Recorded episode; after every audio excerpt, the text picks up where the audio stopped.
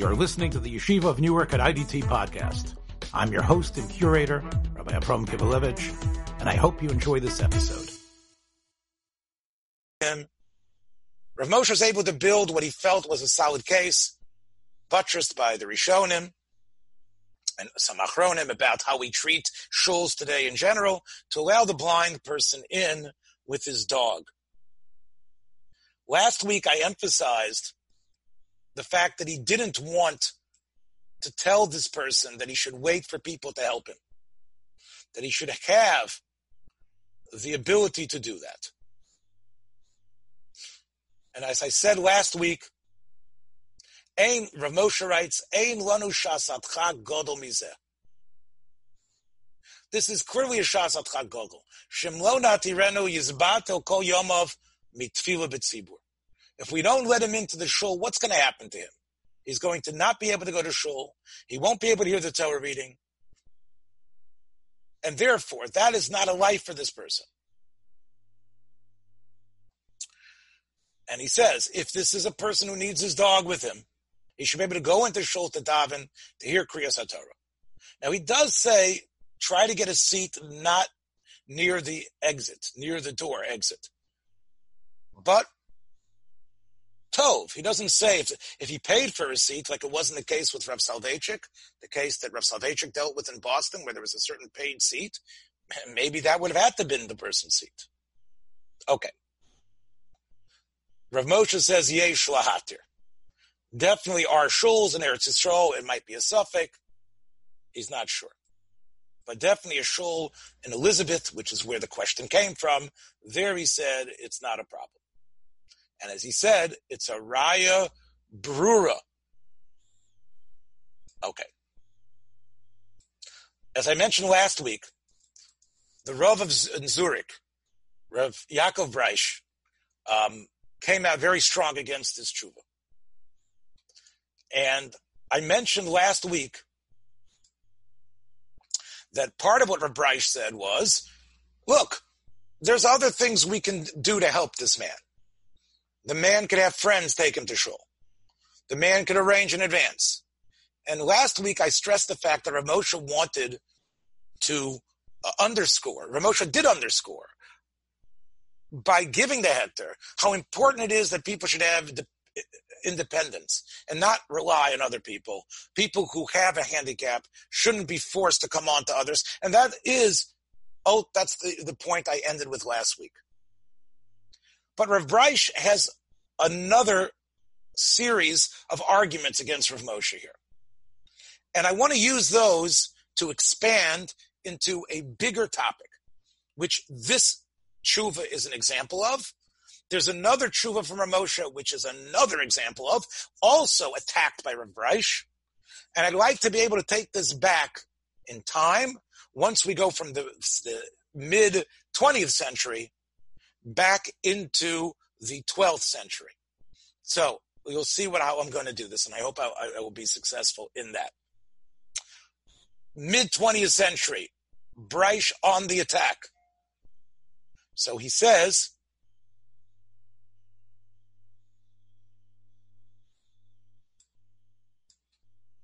First of all, he says this is a psak that's Tamuel Arabim. When you come up with a heter that most people wouldn't have given. You need to explain yourself. That's halacha in Hilchas Talmud Torah. A psak that you, even though you think it's right, but you know is going to make waves, you got to be careful in making such a psak. And he says, especially, livnos migdol, what you've done is based on your chiddush, you've built a tower, al yisod ru'ah. So I'm not going to get into the disagreement about the Yerushalmi, whether the Yerushalmi proves it or not. I'm not going to get into how Rav Breish sort of criticizes Rav Moshe that he doesn't understand what's going on in the Hasidic shuls where they're eating and drinking in shul.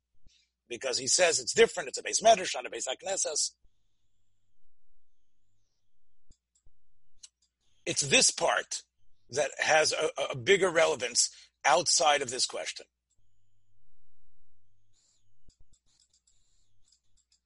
Let's read Rav Breish one more time.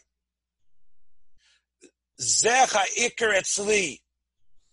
The main reason I'm against this psak of letting this man in with the dog, the daven, b'makomos halalu. That's you and me, Rav Moshe. Me in Switzerland, you in America. Shehefkeiris kach matsuya. That's what everything is free. It's a free for all. Viyadus kach nisrofafa. 1950s, 60s America, Judaism was still weak. Maybe today too. There's so many Jews who are shachtsonim, show-offs, uh, uh, um, fafs, people who who are uh, who are out there, hacholchanim kalbeya and berosh kol chutzot, with with no embarrassment. They walk out in public with everywhere walking their dogs. Af sha'alpi Maybe they're not if they're not being over the isser we talked about two weeks ago. But still, it's not regesh yadus amitis. That's not the spirit of true Judaism. Ein zer ragesh yadus amitis. That's not what real Judaism is, walking around with your dog. To, to, to, walk in the street with dogs with you as your pets. Who does that? Anoshim shachtsanim osim Okay. And he says, maybe if you see a donkey, a one-time deal, that the donkey's here, you realize why the donkey is here. You're not worried about what this is going to lead to, that the other guy's going to lead in a donkey. But when you see the dog in shul, there's Marisayan. Why? Because whose dog is that? Is that uh, is that Mr. Schwartz, the guy who's the president of the shul?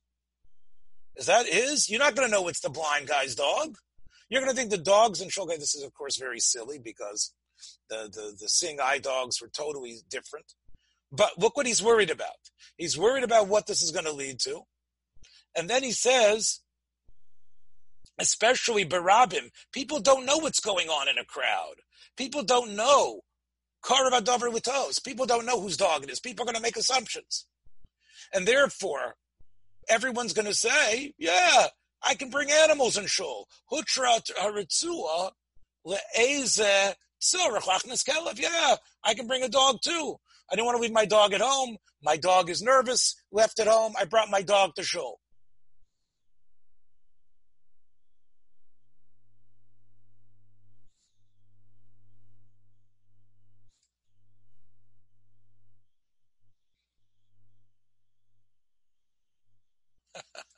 So Leon is saying literally, this is going to stop. Again, according to Rabbi Breish, um, he feels we can make other arrangements. But he feels there's a big societal issue here. He feels Rav Moshe is opening the door to a uh, to a breakdown. That this is going to cause a breakdown. He says we're anyway in America where people are, are, are just itching to not be religious. And therefore, when they see the shul, which is the place that it's supposed to be a model of good behavior, they're going to see this. They're going to say, yeah, I'm going to bring my dog. And he says, we see how Judaism is so weak, and especially in your places, in you, in Elizabeth, where that psak was, in Zurich, if we open up even the smallest amount, mechat shel sadakit, the size of of a needle making a little crack, it's going to open up. People are going to assume more. They're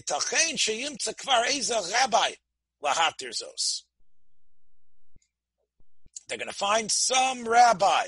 You see that Eza rabbi. They're going to find not Rav Moshe Feinstein. They're going to find some guy who went to a some uh, seminary, got his diploma, and that rabbi is going to say, look what Moshe Feinstein wrote.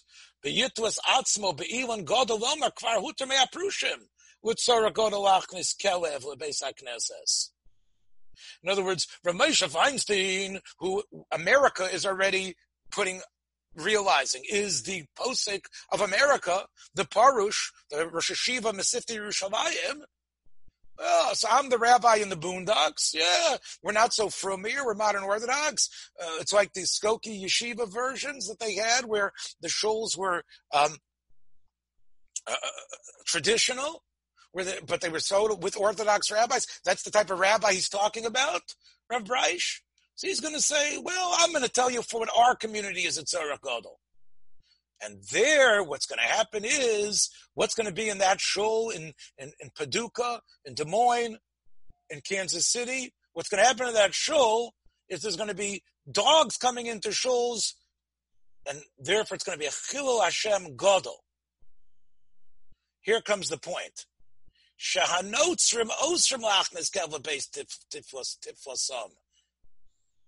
The Christians don't allow dogs, even seeing eye dogs, into their churches.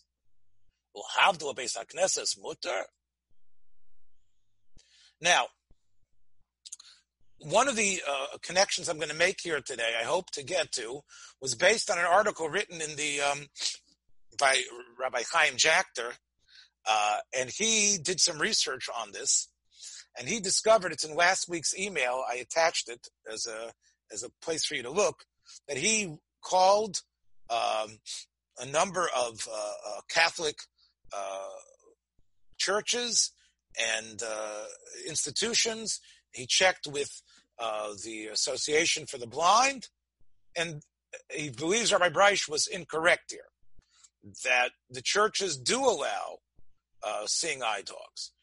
But let's, for example, let's just pretend that Breish is, Rabbi Breish is correct. That the church, in the church sense of what should be proper religious behavior, proper synagogue behavior, was no animals allowed. And if the person's coming, it's not allowed in the sanctuary. You have to keep your dog outside. And then one of the uh, trustees, the sexton comes and helps you to your seat. Let's say that is the way it was done in the churches. That was Rav Breish's assumption. Therefore, he says, look what this means. In the church, this is bad, but this is considered improper behavior for this for, for the building, and the Jews allowed it. And then he quotes the Mogan Avram. The Mogan Avram talks about the fact that there's a, on, Shab, on Shabbos, there's something called kablanut. Kablanut means that you don't hire the person by the hour, you hire the person by the job. Right? A contractor is mostly hired by the job. If you pay him by the hour, it would cost too much. That was the case in the time of Chazal too. If you have a non-Jewish contractor to do a job for you, and he's coming on Shabbos. So the halacha is if it's the type of work that we know is done bikablanut, he could come to your house on Shabbos and work at your house. You don't have to you don't have to fend him off your property. And the reason is is because the people around you, the other Jews know, because they probably have contractors themselves. They know you didn't call this guy and tell him to work on Shabbos. Now, you might say to him, I, would rather you didn't come. But if he, if that's his schedule, and part of his schedule is to come and do the work on Shabbos, if it's the type of thing that we don't believe, like a plumber, you might have called him that day. But if it's the type of big job, an addition, an extension, that you know is contracted for, and it isn't necessarily meant to be done. And it's not like you picked up the phone and called the guy to come today, or you found the guy in the street and asked him to come today. So we're not choshish that the guy is working for you specifically on Shabbos. He's working for his own sake, even though he's working on your property on Shabbos. So now, what about a shul that needs to be built? And the contractors that are building the shul are non-Jews. What's the halacha? Can they again? The, meanwhile, they're meeting in some storefront someplace, or they're meeting in the back with all the right where all the but the, the construction is happening. Can they come on Shabbos? So the Mogan Avram says, Gedolim lo rotzu lahatir. The Gedolim don't want to allow it. Why? Not because of the Jews. In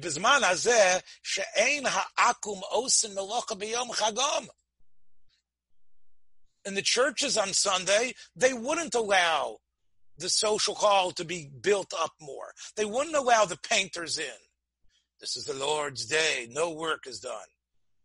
Even if it would be a Jewish uh, kablan, they don't allow any work to be done on their premises on their Sabbath. So therefore, it's a chilul Hashem. The Mogan Avram writes. That's what the Gedolim say. See, that's the connection here too. Alpi halacha, you'd be allowed to have the shul built. You didn't tell the guy to do it. The guy's doing it for his own sake. But it's a chilul Hashem that the Christians are going to say, look what they're doing over there down the street. It's, that's, I guess they wouldn't talk like that. But the point is, yes, look at them down the street. Can you believe that? It's their Sabbath. And here they are. They're working there. They have, even though it's non-Jewish people working, but what's going on? Don't they keep the Sabbath? They are keeping the Shabbos, but not in the Christians' eyes. So this is Rav Breish's question against Rav Moshe.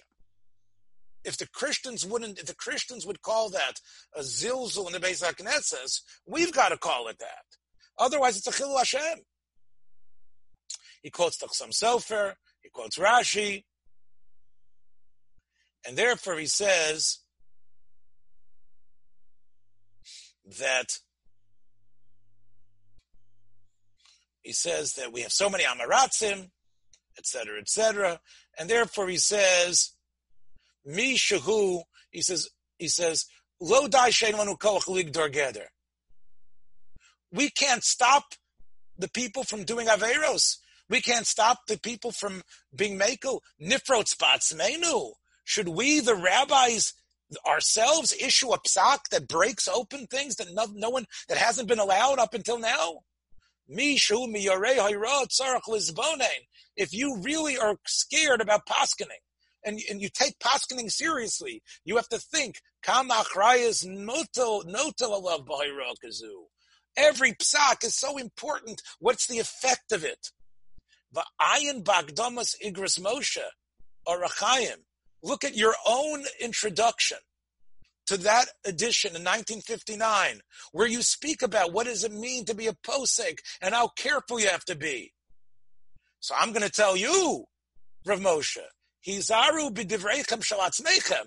You should be careful with your own words, Chachamim, because you yourself know how important it is. So I'm, I want to zero in on this Chilul Hashem part, because um, the dog in the shul became a much there became a much bigger issue a number of years later.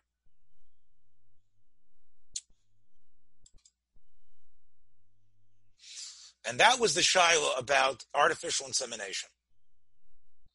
Uh, Rav Moshe, um, and it was sometime in the 50s, I don't have the tshuva in front of me,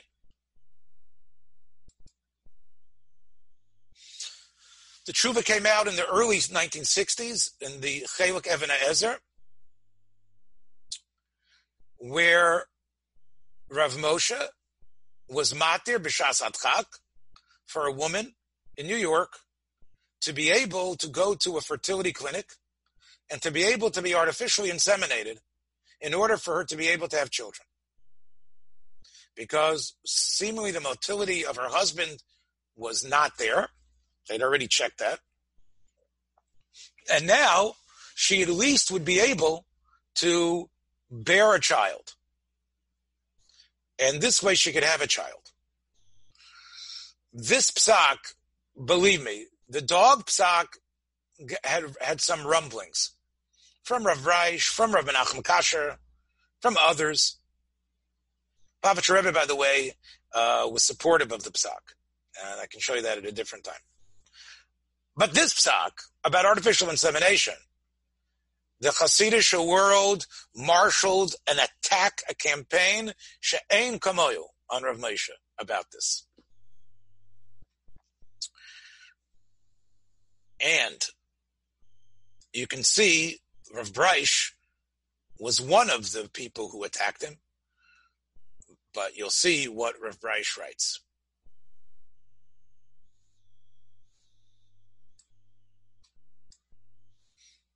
Because Rav Moshe, there was actually two tshuvas. Rav Moshe gave the first psak, and then he defended himself in a second psak. So there was two psakim, the original psak, and then he defended himself against the Satmar Rav. Satmarov was the main attacker. The Bava Rebbe, the Satmarov, Rav Breish is coming into it after, as the, the argument is still sort of steaming in a way. But it's sort of settled, but Rav Breish is still there to stoke the flames here. He says,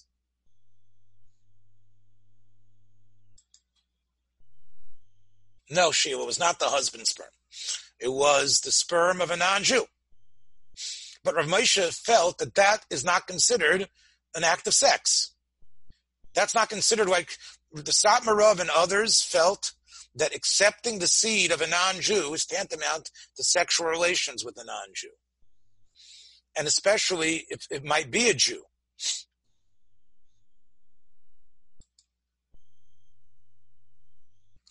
For Moshe felt a mamzer is dependent on a sexual contact, not a biological insemination.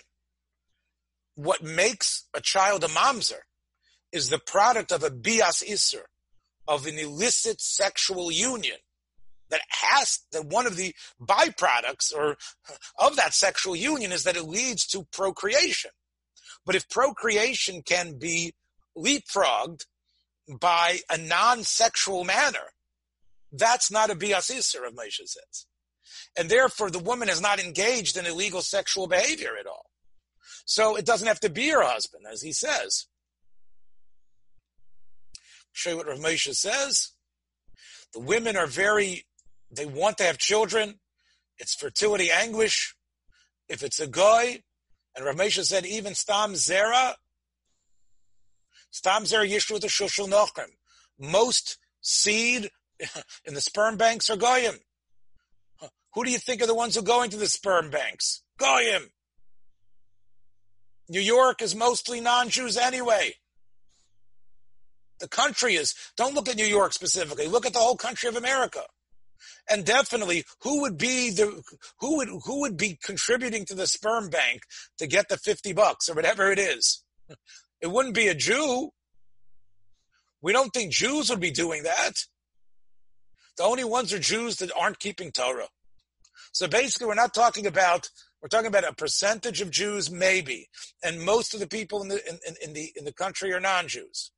So therefore, most of the people are goyim. It's better to find that it's definitely a guy, and you don't have to worry that maybe he's going to marry his sister, because in other words, he might marry his half sister. That's not going to happen because, as far as a goy goes, a goy doesn't have yichus. That's Rav Moshe's, in a nutshell, Rav Moshe's heter. Let's see how Rav Breish, when he read it, he says, Risi zos amanati mishtomim zos shaposek mafursim yater umetuav kazeh. How could you be matir such a disgusting thing? Look where he starts with. Do you see the similarity? And I, again, I thank uh, Rabbi Jachter for pointing out how Breish is, is, is pretty consistent. Shagama Katolim, even the Catholics, Vomdim Berosham, that's the Pope. Yotsu Betokif owes Begili Das Asr Mais Ke'elu.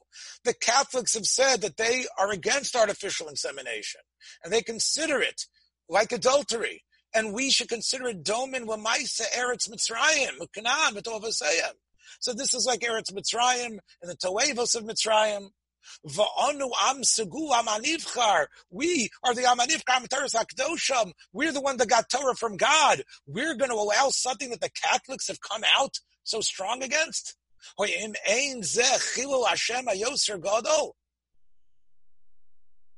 and take a look how terrible Chilul Hashem is. The Gemara in Yoma talks about the Amoraim, how terrible it was, how nizer they were in Chilul Hashem, and how Chilul Hashem, you can't get kapara from Yom Kippur. Rav Moshe, you're allowing this Chilul Hashem to happen.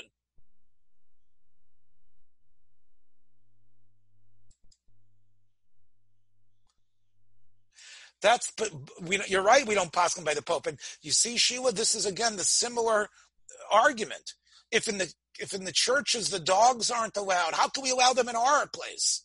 If if their religion is telling us, is telling their communities, do not deal with childlessness, but do not submit to this new uh, approach because it's considered uh, immoral, that we shouldn't do that. And then he brings a raya from the Gemara. The Gemara says that that if a ger tzedek becomes a Jew, we don't allow him to have relations with his, and, and let's say his relatives also uh, convert. We don't allow him to have relations with them, even though technically it's like they start, they have a, a, a clean slate. And part of that is we don't want him to think that he came from, oh, uh, over there I couldn't have relations with these relatives, and now I can.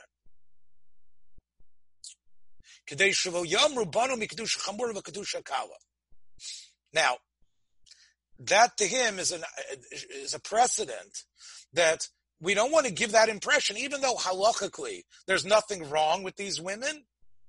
But Chazal say stay away. We don't want to let the Ger Tzedek marry them. So you see how we don't want to give that impression that Judaism is somehow lax and becoming a Jew, you somehow have things that when you were a non-Jew were usher. Now it's mutter now that you're a Jew.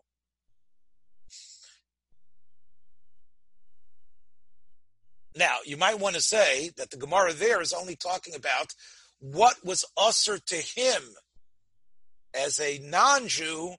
It's those relatives he can't have relations with. But he says here too, Benidon Didon,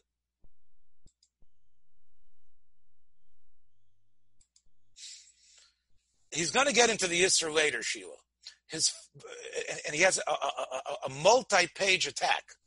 But the one he starts with is the one that we saw before in the other tshuva. And he's, but Bill, he wants to build the case that even if Rav Moshe is right, he's wrong. He's going to show that he's wrong. But he's going to say, he's, Chil Hashem, he says, in other words, he wants to put, Chil Hashem was the first thing that he started with. Then he has layers and layers of argument about the technical details of, of, of and the halacha about what is immoral, what is called sexual behavior, what's not. And that, that I'm not going to go into because again, I, am trying to uh, create this bigger picture here. And, and, he says that even if you want to say in, in our case,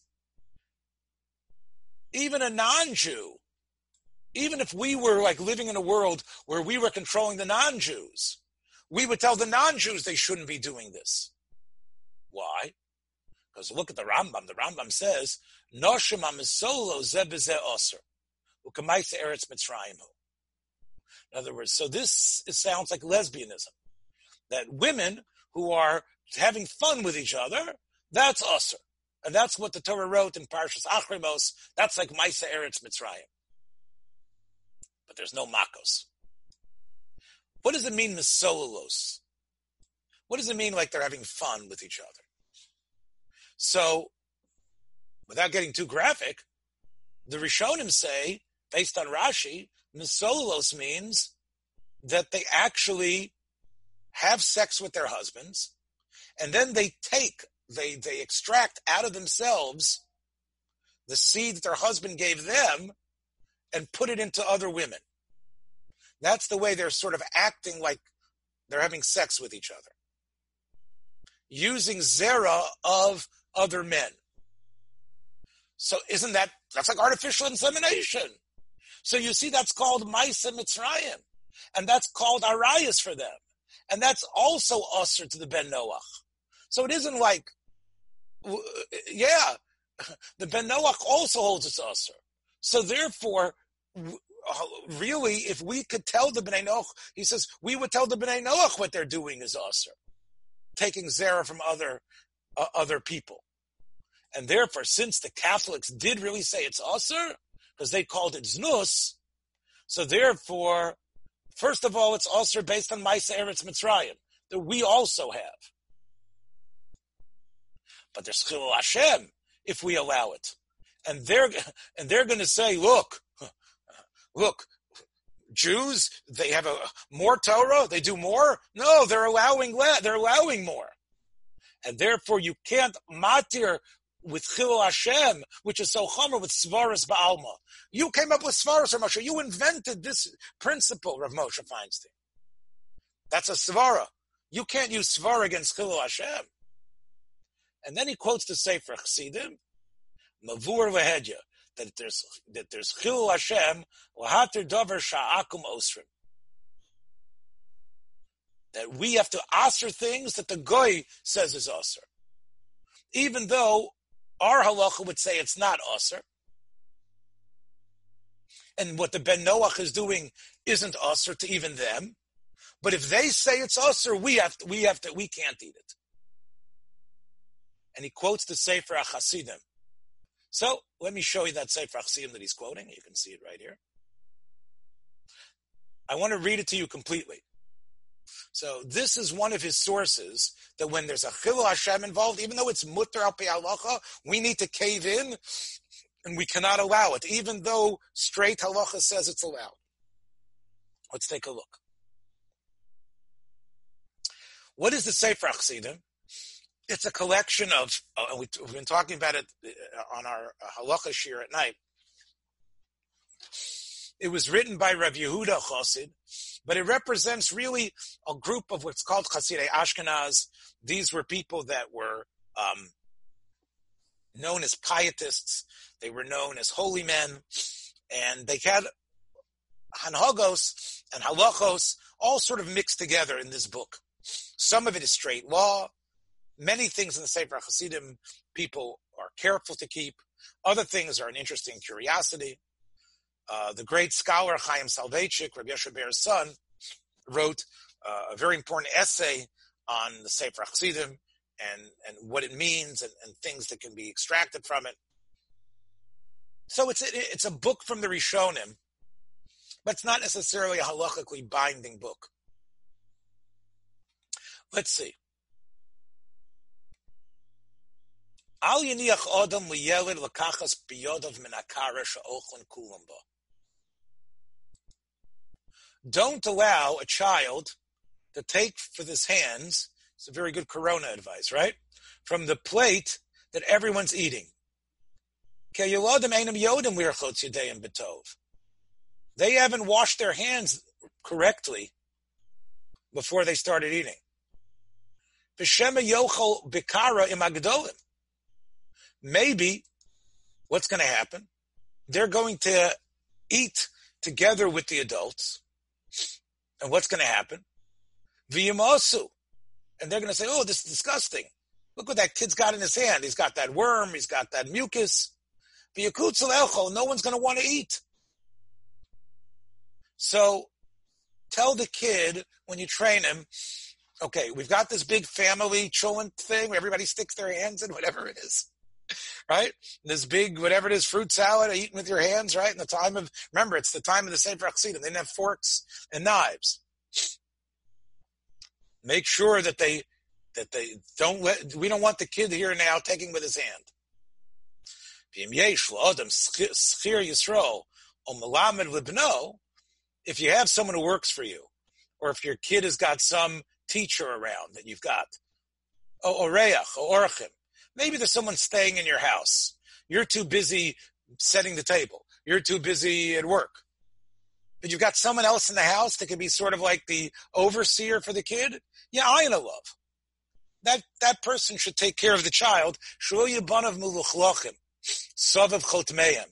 Make sure that what? That they're not their nose is not runny with stuff all around their nose. Or or some other like you know stuff that's considered dirt.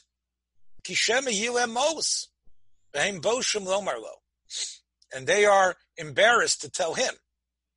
Maybe they're not embarrassed to tell the teacher or whatever. Maybe daddy is they're scared. But anyway, or, or the opposite. Maybe the people at the house, it's disgusting to them and they don't want to tell you. So this way, keep your kids clean so everybody is not retching or feeling disgusted about the lack of um, hygiene that your children are showing. Okay. In the same paragraph, what does he say? If there's something the goyim say is usr, Yehudim no usr, and for the Jews it's not usr. Usr Yehudi sheyochal.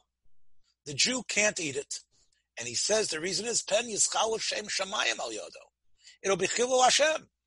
The goyim don't eat it, but we eat it. It's going to be a chilu Hashem that we're eating it. Kigon nochri shira shenochri chavero rava behema.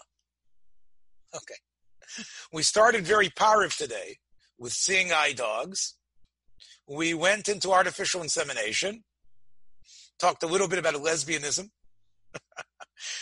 Again, I'm laughing because I guess you weren't expecting, but here's the next part. Bestiality. Okay? So, so here's bestiality. Let's say, um, you know, just use, right, one non-Jew, let's, let's I don't want to use names here, but okay. Mutt saw Jeff. Mutt would be the wrong thing. But anyway, Mutt saw Jeff doing what? Having sex with an animal. So Mutt goes and tells everybody that animal, that cow, that that goat, you know what that sheep, right? Mutt was having relations with that sheep. Right? Gene Wilder, remember, in uh, uh, way back when, right? So anyway, the point is, is that that's what Mutt saw Jeff doing. So Mutt tells everybody, and therefore they don't eat it. Everyone says, "Oh, we can't eat that sheep. Oh, stay away from it." Yeah, Mutt said Jeff was having his jollies with it. And then they sell the sheep to a Jew. Lo yochlena Yisrael. The Jews shouldn't eat it. Now, al pi halacha, the animal is allowed to be eaten. Why? First of all, in order for an animal, an animal that has had sex with a human is killed. But there needs to be testimony. There needs to be a Sanhedrin of 23 to kill that animal. And the Sanhedrin has to hear testimony. And after it hears the testimony, the Sanhedrin has to paskin a gzar din misa on the animal. That's a pasuk in Parshas Mishpatim. Kamisas adam kak misas ashar. So the animal is put to death with the same stringencies as a person. It's because the animal has a death sentence on it. You can't save that animal and slaughter it and eat it. It's usr bahana to eat because of the death sentence, but not because the act occurred. The fact that the guy that Mutt had his jollies with it, or Mordechai would have his jollies with it, that wouldn't be enough to make the animal usr. What makes the animal usr is the gzar din, the psak din, that the animal needs to be killed because of that bestiality. So the animal, even though in the, if you would have edus, perhaps in the Beis Hamikdash, it wouldn't be allowed as a korban, because there's this more chumrah being allowed as a korban in the Beis Hamikdash. Technically, that animal is halachically allowed to be eaten. That you are allowed to eat such an animal. There's no iser. But the non-Jews say it's usr. In this case, the non-Jews say it's usr, and they won't eat it It'll be chil Hashem if we eat it. So now, that is Rav Moshe's proof. Rav Breish's proof. That's similar to what Rav Moshe said. Maybe you're right, Rav Moshe. But if the Catholics say it's considered adultery, how can we allow it? He said the Gaon Rav Meir Arik wrote notes on the Sefer Achsidim, and he said, take a look at what it says in the in Masechtas Kusim, it's one of the small Masechtas, that we don't sell shlil anymore. Shlil is the innards of an animal that it has a bunch of eggs and stuff attached to it. So halachically, that's a part of the, the animal that you're allowed to eat. But the, the, the kusim who weren't keeping Torah, uh, didn't eat that. They thought that was uh, it's like eating Ever Min HaChai to them. It's like eating a live portion of the animal. It's like eating a piece of flesh off of the animal.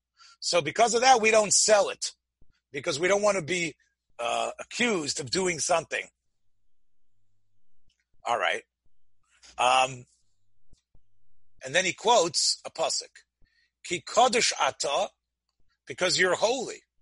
What does that mean? You're holy. Lo tase am acher kodesh mimcha. We've got to be the holiest. We can't allow another nation to be holier than us. We've got to set the standards for what Kedusha is. All right. Ubishol Meshiv, that is from Rabbi Yosef Shaul, not Tazin. Madura Dalit Chayla Gimel, Sif Yud. Pirish Bezaz Sifri, Parshas A, Simon Klef Dalit. There's a Sifrei that he explains to mean what we're just talking about, that we've got to be the firmest on the block. We got to be more machmer than the non-Jews if they have something. Here's the Sifrei. The Sifrei is on this pasuk in Dvarim. Okay. What does kol nevela mean? Even a you can't eat. Who should you give it to? Give it to the to the person who keeps Sheva mitzvos, the stranger, the resident stranger, as you can see. What about for a non-Jew? Meh, you can sell it to him, you can give it to him. Question whether you have to sell it, do you have to make money off it? Are they both equal? The non-Jew who happens to be passing through. But this is the idea you can sell a nevela or a treifa, or you can give it to a ger toshib to eat. The, then the Sifrei quotes the end of the pasuk. Ki am kodesh ato Hashem elokecha. Kadesh atzmacha b'muter loch. Make yourself holy with things that you're that you're allowed to do. The Ramban, of course, quotes quotes this in the beginning of uh, Parshas Kedoshim. So Toras Kohanim there. Make yourself holy with things that are allowed to you. Devarim amutarim, things that are mutar. The acherim nogo b'misr, and others say they're usr. I atar rishoy linog heter b'fneim. You cannot be moderate in front of them. That's what it means, ki am kadosh ata. Okay. That's the Sifrei. Was talking about not eating treif, but then it said dvarim that's mutter, and other people say they're usr, you can't be materit.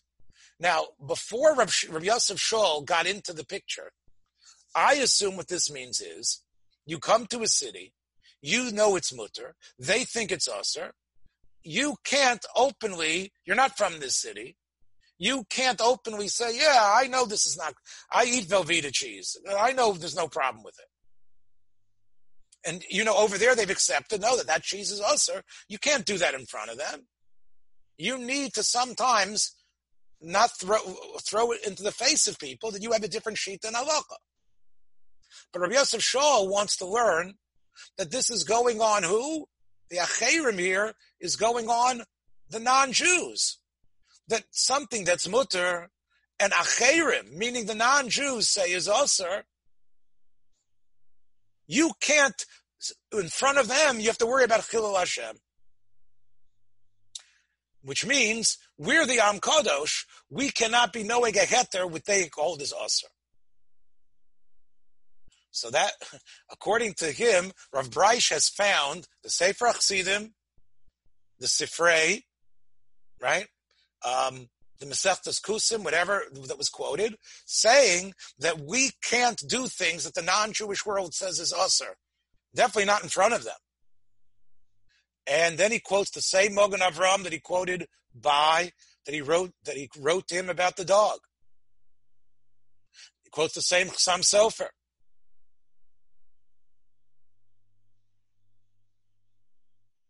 And he says, even if you'd have a heter borer. So, Jachter is right. it's almost the same argument. Rav Moshe did not respond to the dog issue. We, at least we don't have a tshuva about it. But Rav Moshe does respond to this one. And Rav Breish credit Rav Moshe. Rav, Rav Moshe does respond to it. And, and credit Rav Breish that he prints Rav Moshe's tshuva with his own notes against it.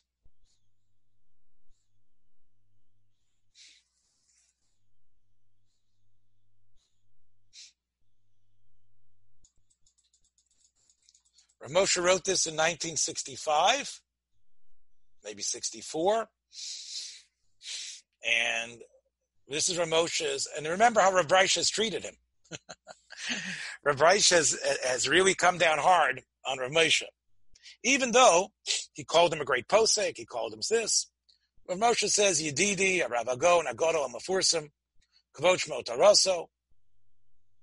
He says, I got your letter. You had a lot of complaints against me. I got it two weeks ago. But Mitzada Tirda Gdola, I've been very busy. I didn't answer it right away like maybe I should have, like I do sometimes. Because first of all,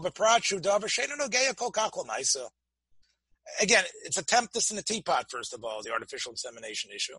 Because it doesn't happen so often. It doesn't really happen that often. I didn't think that I needed to answer so quickly. Now, it's not like, oh, are we going to let the woman go or not to let them go to the to the to the to the fertility clinic? It's not like, oh, there's these women are lining up. It's not like, oh, we better answer, otherwise. Now, you needed me to to explain myself. You have argument, and I need to defend myself. I didn't see that I really had to do it. That it's so important. You did.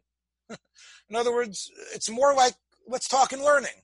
You saw what I wrote. Again, he's he's Rav Moshe's whole paragraph here is in a way um, uh, downplaying, uh, piercing the balloon of intensity that that Rav Breish has. Okay, you want to talk and learning?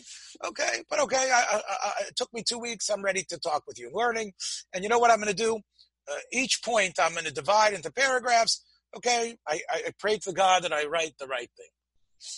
So you quoted the Sefer Hasidim. You think the Sefer Hasidim means anything that a non-Jew says is usher to eat from his religion or whatever it is we don't eat. How can you think that? You think everything a non-Jew eats based on his belief, which was in those days centered in Avodah Zarah or other ridiculous thing. You think Jews now, because we live among them, have to stop eating those things? What about Mitzrayim? Mitzrayim, they didn't eat meat. They didn't eat animals. They didn't eat sheep. They didn't eat cows. It's all silly to us. So you think we, if we lived there today, we wouldn't be able to eat it? In fact, if we would stop eating it because they're eating it, that's almost like we're giving in their, their avodah zarah. And even if it's not it's definitely Avodah Zarah. It's definitely something that has no logical reason behind it. It's Darkei Amori, and uh, it's only them, right? So you think that's what the Sefer Chassidim meant? He says you got to look at the whole paragraph. Remember the whole paragraph, the kid with the snot nose. Remember that?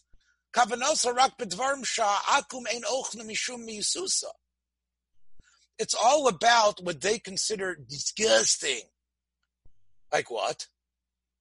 Because the Gemara says a guy is very careful about Nikius. Non-Jews are more careful, very careful about getting smudges, even if it's not usr, because the shaktu. So they're very careful about what they would do. We're a little bit earthier. but usr lanu le'echo, that we can't eat because it's also mius, mius is something that's usr. So in other words, what he's talking about is something that is considered mius. Mius is something which the society can determine. So therefore, you know, seeing the snot on the kid, seeing the worms on the dirt on the kid's hands, maybe it's pretty healthy for you, those worms. I don't know. you know, Timon and Pumbaa would eat them. But it's it's it's it, but it's disgusting when a person sees that, and it's maybe us or too. It's also for sure. So therefore, it's the disgust that people have from them, and that's why we should stay away from that. And he says, take a look. What's he says? Look what else is written there. It's all about things that are mius. Now, you mentioned Rav Meir Arik, who quotes Masechtas Kusim. You know why? Because when we talk about eating the shalil, when we talk about eating that, that those innards where the eggs are, whatever it is, those are dvar ma'usim. Those are disgusting things. They look disgusting. Now, he says, anyway, I, am not even sure if he has arrived from there. Uh, the shlil is the shulia. Okay, I, I, said it wrong. I said the eggs. The shlil is actually the placenta. And the Gemara in Chulin says that people ate placentas. And when I looked at Masechtas Kusim, it seemed to be talking about that you that you might be selling something he doesn't want to buy. It might be Gnevas Das. And even if he's a guy, it's an, of, a, of an Isra. Anyway, the point though is it's about things that are disgusting. Um, and that's really what the Sefer Hasidim is talking about. And therefore he says, even the Sholem that you quoted, the Sholem quoted about the Sifrei, remember? Things that they say are usr, we can't make mutter. It must be, if that's what it meant, it must be we're talking about things they don't eat because they consider it aesthetically disgusting. And the truth is, I looked up the Shalom Ramesha said. And that was only what he wanted to say. He was thinking that that's the pshat in the Sifrei, and it is an inventive interpretation. But if you look through the simon, you'll see that's not what it means. And that the Shalom himself retracted his interpretation. Because normally what it means is that, like I said before, when you go to a certain place and people have a certain minig, you don't openly change their minig.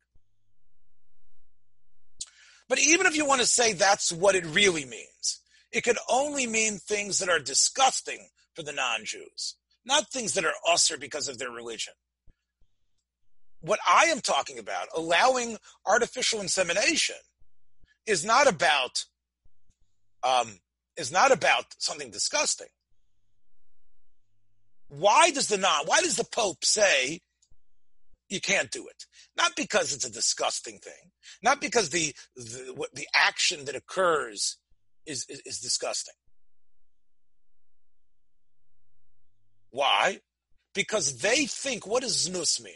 What does sexual inappropriate behavior mean? What does illicit moral sexual behavior mean in the non-Jewish mind?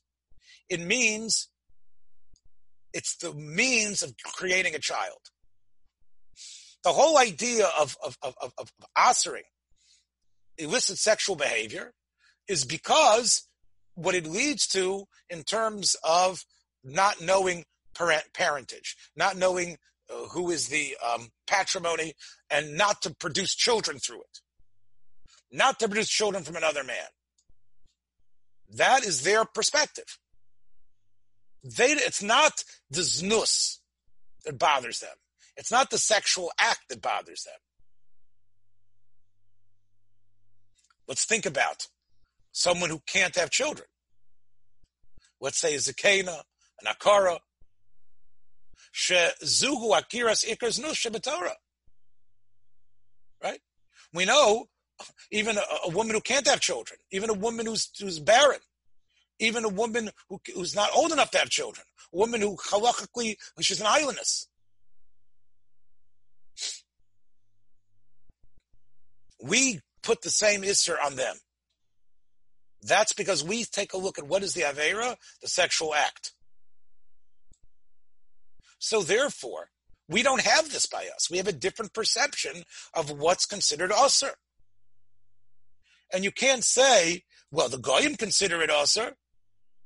That's not what the Torah considers Aser. That's the opposite of the Torah. So therefore, it's not like a disgusting thing. There's a, uh, there's a philosophical religious debate about what's considered illicit sexual act. We, based on all of Moshe's proofs, know what it is. they don't have that subtlety. And to them, it's all about the child. But we don't have to kowtow to them. It's against what the Torah says. So that's Rav Moshe's defense about this. So in other words, Rav Moshe feels that he doesn't even respond about the Mogan Avram and about the other things about Chilul Hashem because he doesn't believe that there's any connection to Chilul Hashem here. Um, Rav Breish has his notes here where he says, he says, how can you say it's not disgusting? Is there anything more disgusting than this, than to do something like that? He says, um, the goyim say it's usher, and they don't come up and come up with a with themselves with these svaris that you have, that there's no chil Hashem. He says, isn't there a svaris? Isn't it a chil Hashem? It's disgusting and it's a chil Hashem, etc. And then he disagrees with, with his interpretation of the Sefer Chassidim. Okay. So I believe that this issue has a lot of ramifications of of how we paskin and what we have to be looking over our shoulders for what we allow and what we say. So, I believe for next time, I will show you the precedent for this, going back to the Rambam himself, the other Moshe, and you'll see how the Rambam himself had was under pressure uh, uh, from what was happening in the Muslim world that he allowed and that he acted upon and how pressure was brought on him. And also by the Muslims criticizing Jewish services and how the Rambam changed Jewish services because of Chilul Hashem. We're going to talk about that in Hashem, uh, the next uh, Tshuvos and Poskim episode. Thanks for joining us for another episode from the Yeshiva of Newark at IDT Podcast. Be sure to subscribe on your favorite podcast app so you don't miss a single episode.